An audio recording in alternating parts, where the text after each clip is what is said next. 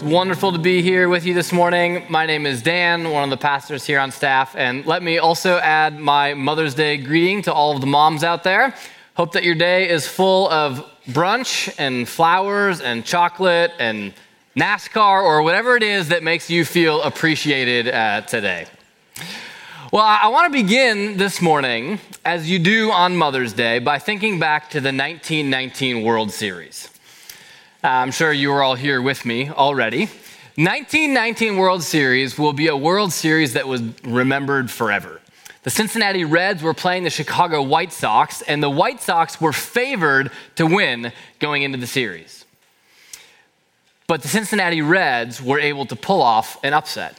Now, now, what makes this World Series so memorable is not the fact that the underdogs won.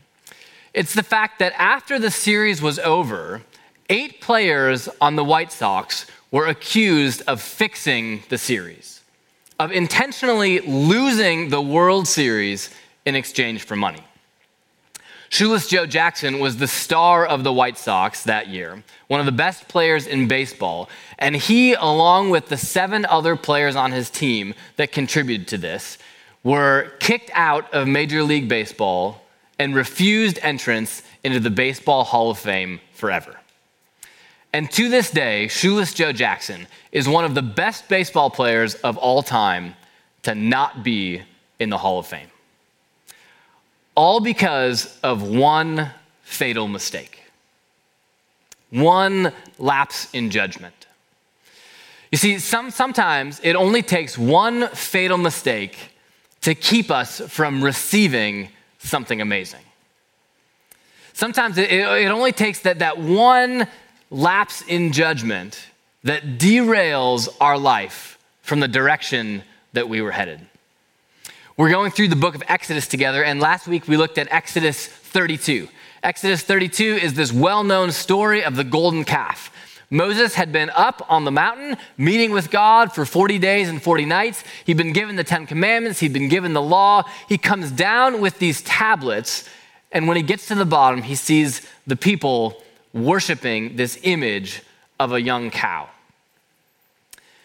Now, we, we had seen through these chapters in the book of Exodus that as God w- was formalizing his relationship with his people, he was using language reminiscent of a marriage covenant. Right? This was God proposing to his people, inviting them into a covenant of marriage with him. And now they have been unfaithful before the honeymoon was even over. And at the end of chapter 32, we're left with this unanswered question Have the people of Israel committed that one fatal mistake? Have they gone a step too far? Is there any recovering for them?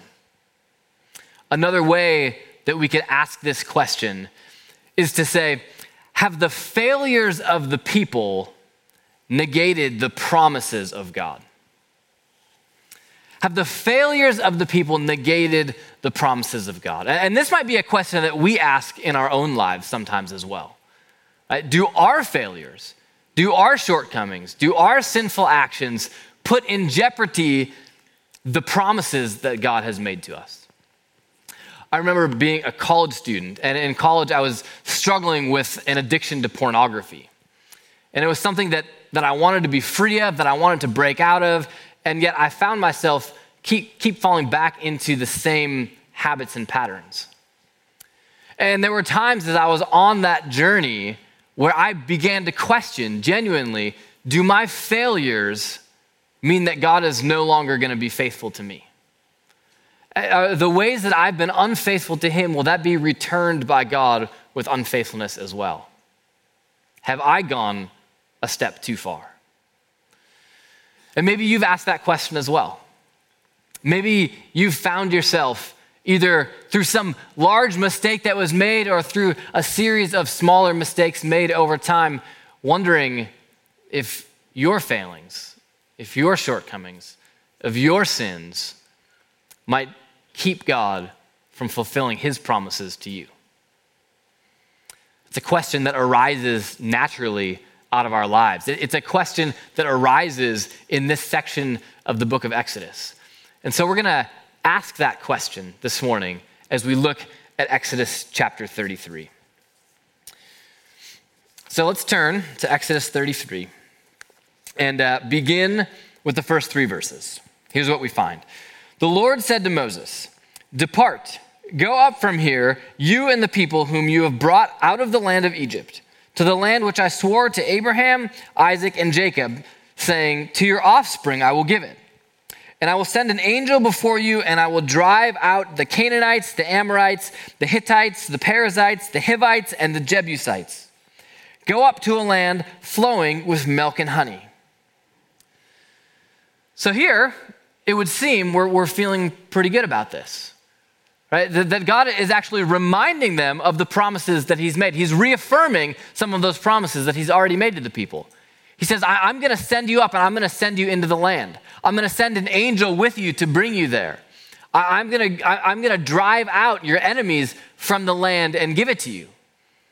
So it seems that God is still planning to follow through on his promises in spite of their unfaithfulness.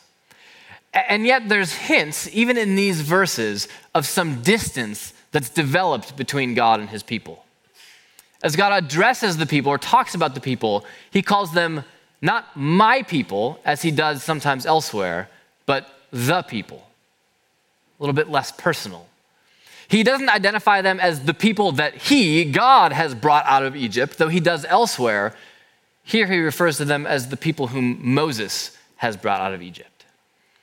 We get hints that there's some distance that's developed between God and his people, but then we get to the second half of verse 3 and it becomes clear. We read this God says, But I will not go up among you, lest I consume you on the way for you are a stiff necked people. Wow.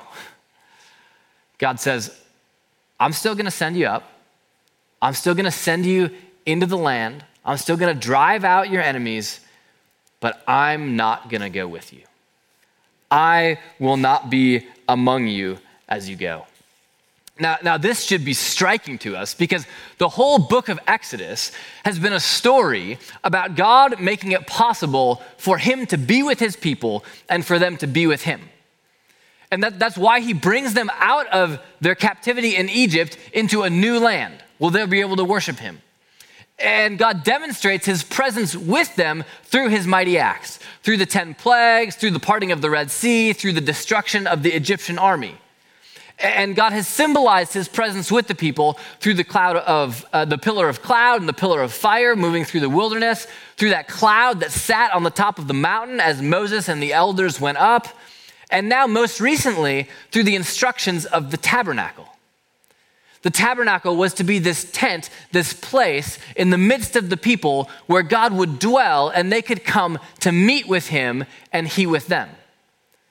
So the, whole book of Exodus has been moving us into this, into this direction where God will really be able to be present with his people and he with them. And then God says, because of your sin, I'm still going to send you into the land, but I'm not going to go with you. And what we have here from God is an offer. It's an offer to the people to experience the blessing of God apart from the presence of God. It's a blessing to, to still enjoy much of what the Lord has promised, much of the ways that He said that they, He would bless them. A land that would be their own, a, a land flowing with milk and honey where they could find peace and they could have victory over their enemies. So, so many of the promises of God were still available to them, but God said, I am going to withhold my presence. This offer, this quest for the, the, the blessings of God, apart from the presence of God, is something that so many people in our culture are after. I, I think it's the thing that characterizes so many people in our culture. And that for many of us, we may also find ourselves at times seeking after the blessing of God without the presence of God. I want to think about our culture for a moment. Our culture is what many people call a post Christian culture. A post Christian culture is a culture that was founded uh, on Christian values and beliefs, and yet has now reacting against God and Christianity. It's a culture in which Christianity used to be viewed as a social good, and it's now viewed as a social evil. And it's met with increasing levels of hostility. More and more, that those things are characteristic of our culture. But another way to think about a post Christian culture, in a way that I think gets right at what we see in Exodus 33 here, is in, in, the words of Mark Sayers, who's a pastor in Australia. He says that, that a post Christian culture is really seeking after the kingdom of God without the king. That is, so many of the blessings that we're told are ours in the kingdom, things like love, joy, peace, right? Th- things like uh, prosperity, things like peace uh, and um, justice, wholeness, well being, th- these things that are promised in the kingdom of God. Our culture wants those things, it's after those things, but it's rejecting God as the king. We live in a culture that is motivated by this quest for the kingdom of God without the king, the blessing of God without the presence of God. But many of us do this as well. Many of us find ourselves longing for the promised land, right? The land flowing with milk and honey and vacations and stock options and all of these good things in life. We, we want the blessings of God, but we don't always want the presence of God. Right? We don't always want to bow down in obedience to a king. We would rather just have life on our own terms, to do things our own way. This desire for the blessing of God apart from the, the presence of God is something so common to each and every one of us. What do you think about that offer? Right? If God was offering that to you, how, how would that sound? How would you receive that? As the people of Israel hear this offer, they recognize that this is not an offer at all, that, that this is a threat, that, that this would be a punishment. And we read that as we continue, verses four through six. When the people heard this disastrous word, they mourned. And no one put on his ornaments. For the Lord had said to Moses, Say to the people of Israel, You are a stiff necked people. If for a single moment I should go up among you, I would consume you. Now take off your ornaments that I may know what to do with you. Therefore, the people of Israel stripped themselves of their ornaments from Mount Horeb onward. See, the people of Israel understood that the blessing of God without the presence of God was no blessing at all. They understood that these good things in life that they could have were really nothing if they didn't have God Himself. We can give the Israelites a hard time for a lot of things, right? They mess up in a lot of ways, but here they get it right. They recognize that this is a disastrous word, and they mourn because of it. Well, let's think about what, what God is doing here, what, what God is saying. Well, let's think about it in terms of, of this question that we're asking Do our failures negate the promises of God? At first, it, it didn't look like it. We were feeling pretty good, but now God says, I am actually going to withhold my most important promise of all, which is my presence with you. And, and the reason he says is because if, if I go with you, I will consume you, I will, I will destroy you. Now, what's going on there with God? These are somewhat uncomfortable words for us to read. Right? Are, are we supposed to think of God as uh, just being so full of anger that he's worried that if he's even with his people, he's just going to lose his temper, right? Like he's going to do something that he regrets. Okay, I've been there before. Maybe you've been there before. Uh, I'm in a situation, perhaps my children were involved, perhaps not, uh, and I feel myself becoming angry, and, and I know that if I stay here in this moment, I might do something I'm going to regret. And, and so I back up a little bit, right? Take a little bit of space, move into the other room maybe, and then I'm ready to come back and I'm ready to have that conversation. Right? Is that what God is doing here? Like I just I just need a moment, I just need a moment to calm down so I don't do something that I'm going to regret. No. That, that is not what God is doing. Sometimes he's described in, in these human terms to help us understand what he's like, but, but God is not about to lose his temper or do something that he's going to regret.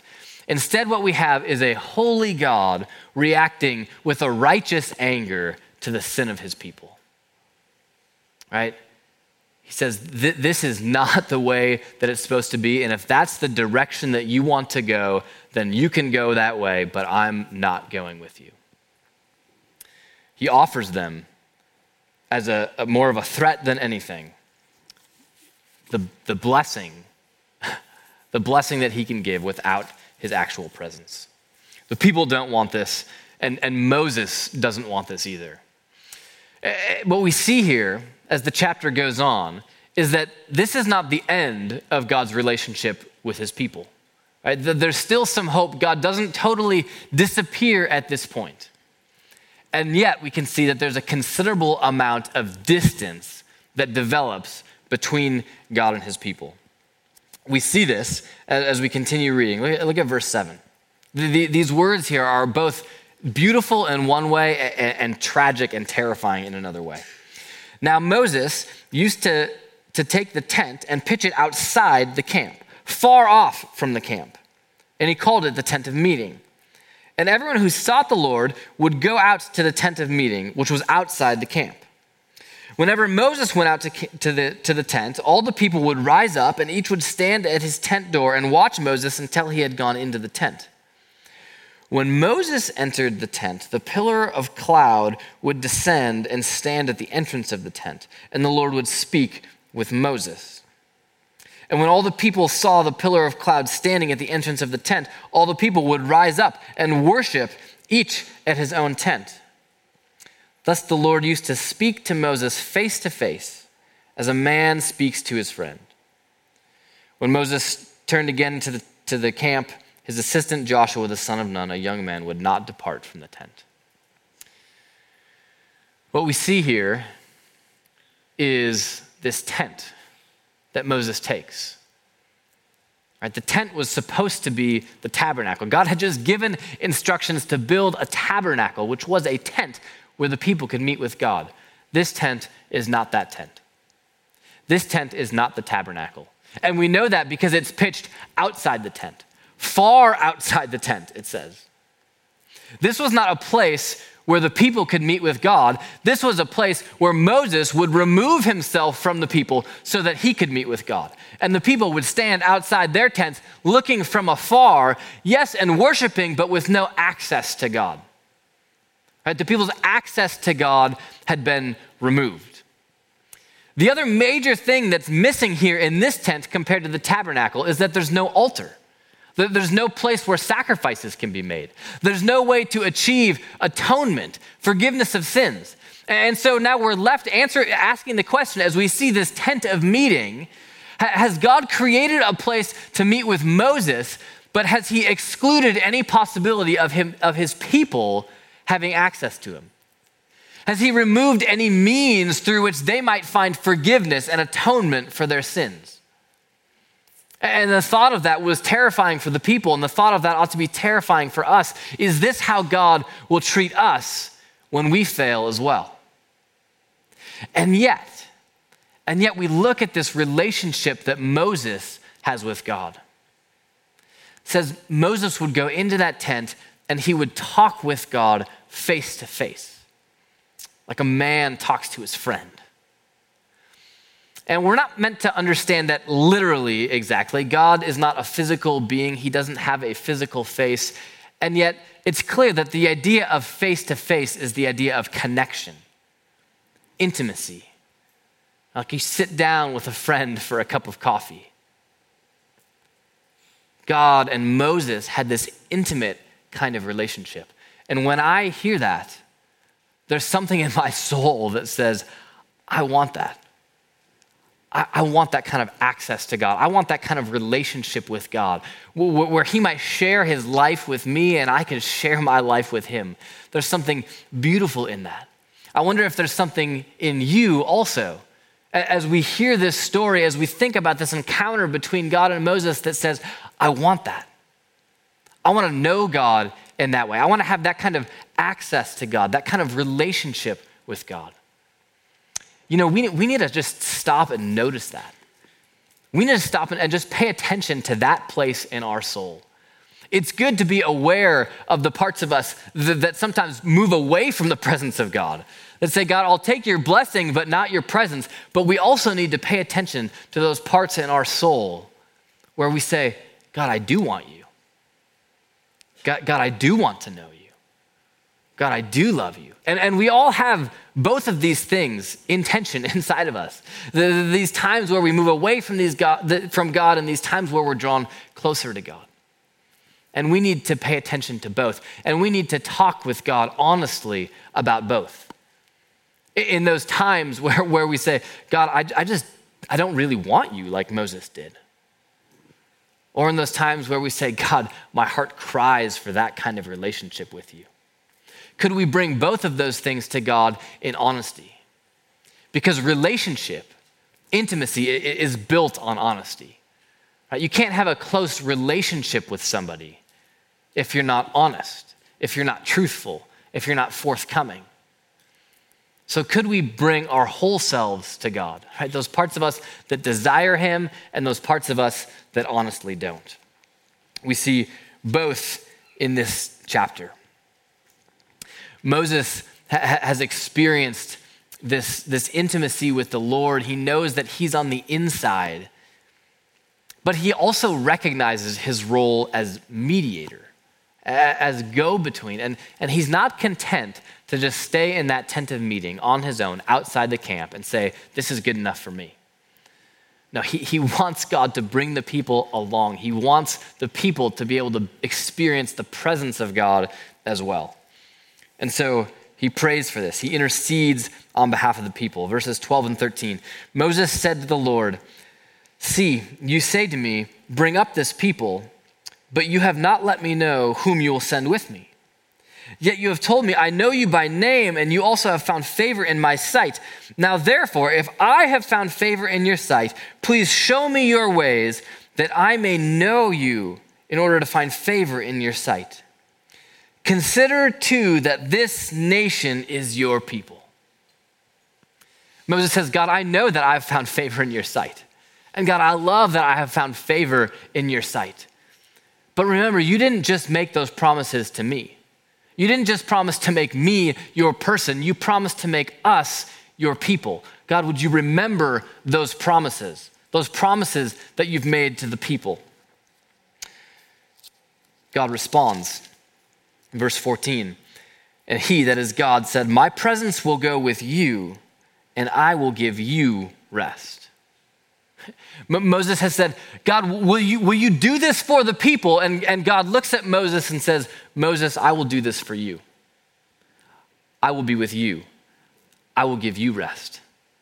And so Moses comes again to the Lord, verse 15, and he said to him, If your presence will not go with me, do not bring us up from here. For how shall it be known that I have found favor in your sight, I and your people? Is it not in your going with us, so that we are distinct, I and your people, from every other people on the face of the earth? Moses says, God, take us all, right? We, we all want to be with you. On, on behalf of the people, I ask, would you come and would you go with us your people. These are promises that you have made to us. Will you hold true to your promises to us, your people? Moses understood something important here. He, he brings up this idea of being distinct.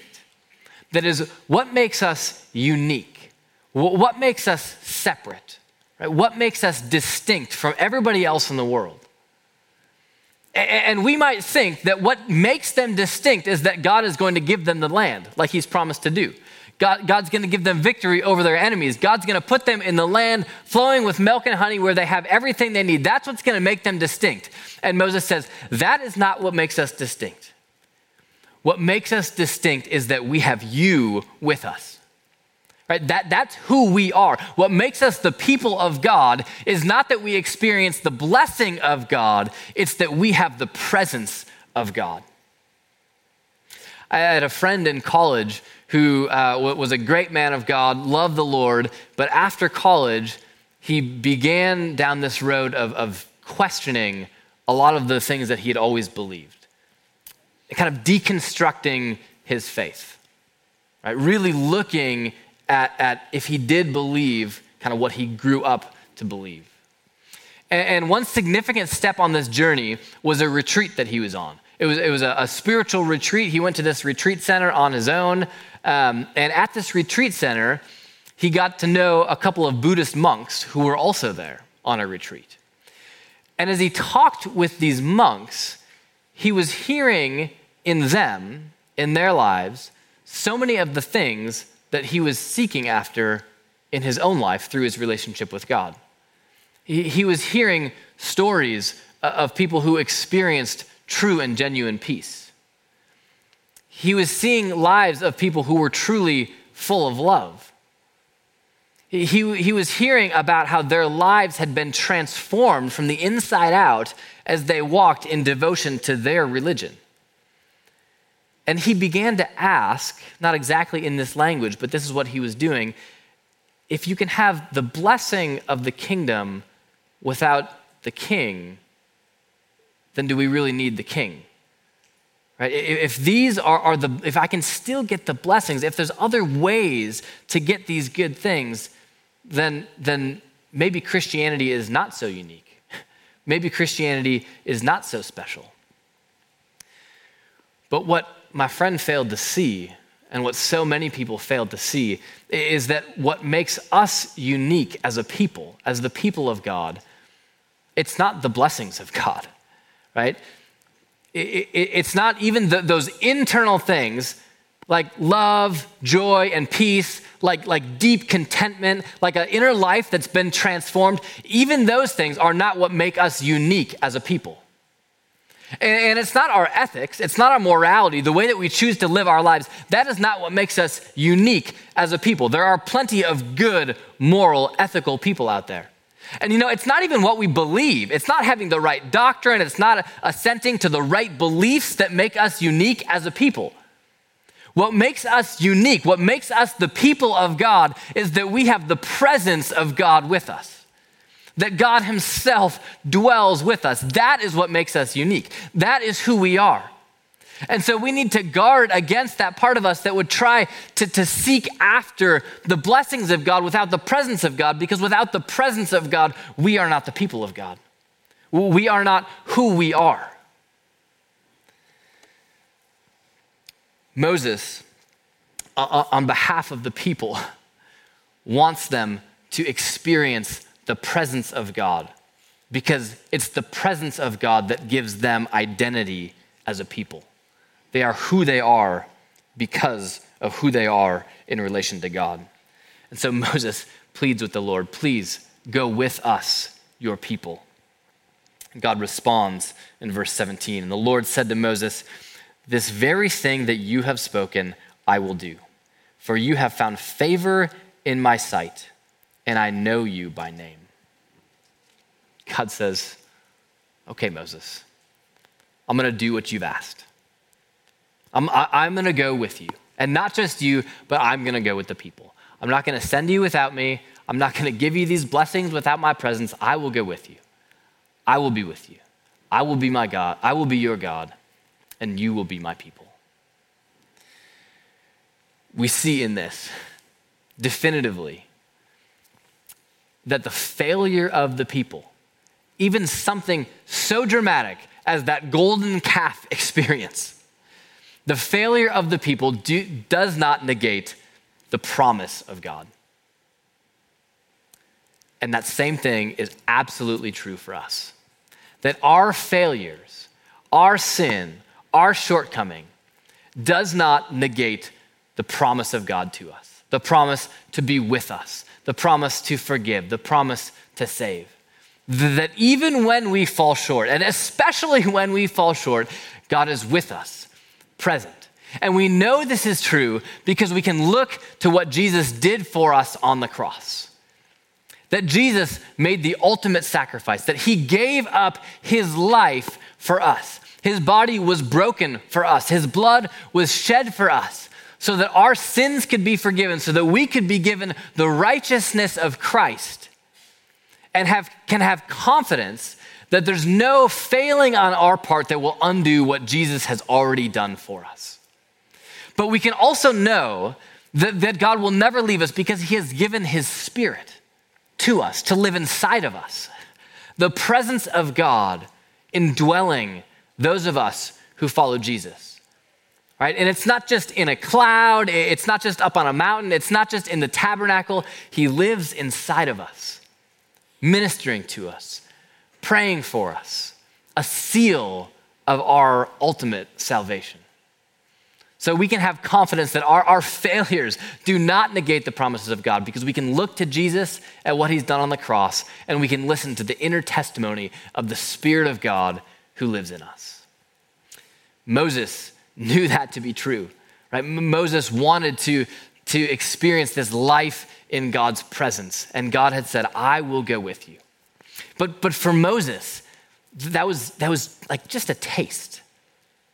It just whet his appetite. He said, There's, I think there's something more. There's something more that I want. And so we read this starting in verse 18. And Moses said, Please show me your glory.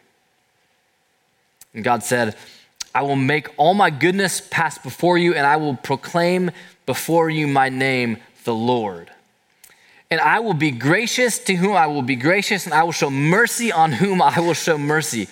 But he said, You cannot see my face, for man shall not see me and live. And the Lord said, Behold, there's a place where you shall go stand on the rock. And while my glory passes by, I will put you in a cleft of the rock, and I will cover over you with my hand until I've passed by. Then I will take away my hand, and you shall see my back, but my face shall not be seen. Moses says, God, I, have experienced some of you, the people have experienced some of you, but I want to experience more. I, I want to experience your glory, right? All of who you are, not just part, all of it. And God says, you know, you can have most of it. You, you, you, I'm going to give you this experience beyond any experience that Moses had ever had of the presence and glory of God. But he says, you can't have all of it. You can't come all the way because it would just be too much. It would just, it would undo you. It would be the end of you, Moses. But I want to give you a taste, right? I want to give you a glimpse of my glory. God tells Moses, I, I will be gracious on whom I will be gracious, and I will show mercy on whom I will show mercy, and I have chosen to be gracious to you. And in the next chapter, chapter 34, we see this interaction that happens between God and Moses as God passes by and reveals himself more fully to Moses. But what I want to highlight for us in these verses this time is that what God is doing, in part here, is he's going back to that burning bush experience that Moses had with God back in Exodus chapter 23, where God revealed himself to Moses in a dramatic way. Here we have another dramatic encounter with God and Moses, but it's so much deeper, it's so much closer. And it was in that first call, in that burning bush experience, where God called Moses. And he said, I want you to be the one to lead my people out of their captivity in Egypt. And here again, as we have echoes of chapter three in our minds, we hear God calling Moses again, saying, Let's, let's have a fresh start. You and me and the people, let, let's give this another try. And he gives them a second chance. Our God is the God of second chances. Uh, our God is the God of fresh starts. That He looks at our failures, He's aware of them, He sees them, and He says, Why don't you come back to me and let's have a fresh start? Let, us do this again. He, here is my grace for you in this moment so that we can keep going. And this morning, we're going to come to the communion table together. We're going to come and receive from God this gift of grace that He's given us a reminder of the body of Jesus broken for us, the blood of Jesus which was shed for us. And this morning, I think there's some of us here who need a second chance. We need a fresh start with the Lord. And there's probably some of us here who need a third chance, and a fourth chance, or a fifth chance. And God says, Come. Come, let's have a fresh start. We have the, the communion elements here representing the body of Christ, broken for us on that cross, the blood of Christ poured out for our sins on that cross. As we come and take the elements this morning, let's come and receive the grace of the Lord for a fresh start with Him, for another chance. As we come forward this morning, uh, we are going to come up front and take elements from these tables. If you're sitting in one of these center sections, you can come up, grab a cracker, and dip it in the cup, or you can take one of the self serve packets on the side. If you're in one of the wings, uh, when I'm done praying, you can come forward whenever you're ready and take the elements. I'd like to ask you to stand as we offer ourselves to the Lord and prepare to receive communion. Lord, we thank you that you are here with us by your Spirit, that you are present among us, and that you are present within us. And we thank you, Jesus, for your sacrifice on that cross, you giving it all for us so that we could find forgiveness and life in you.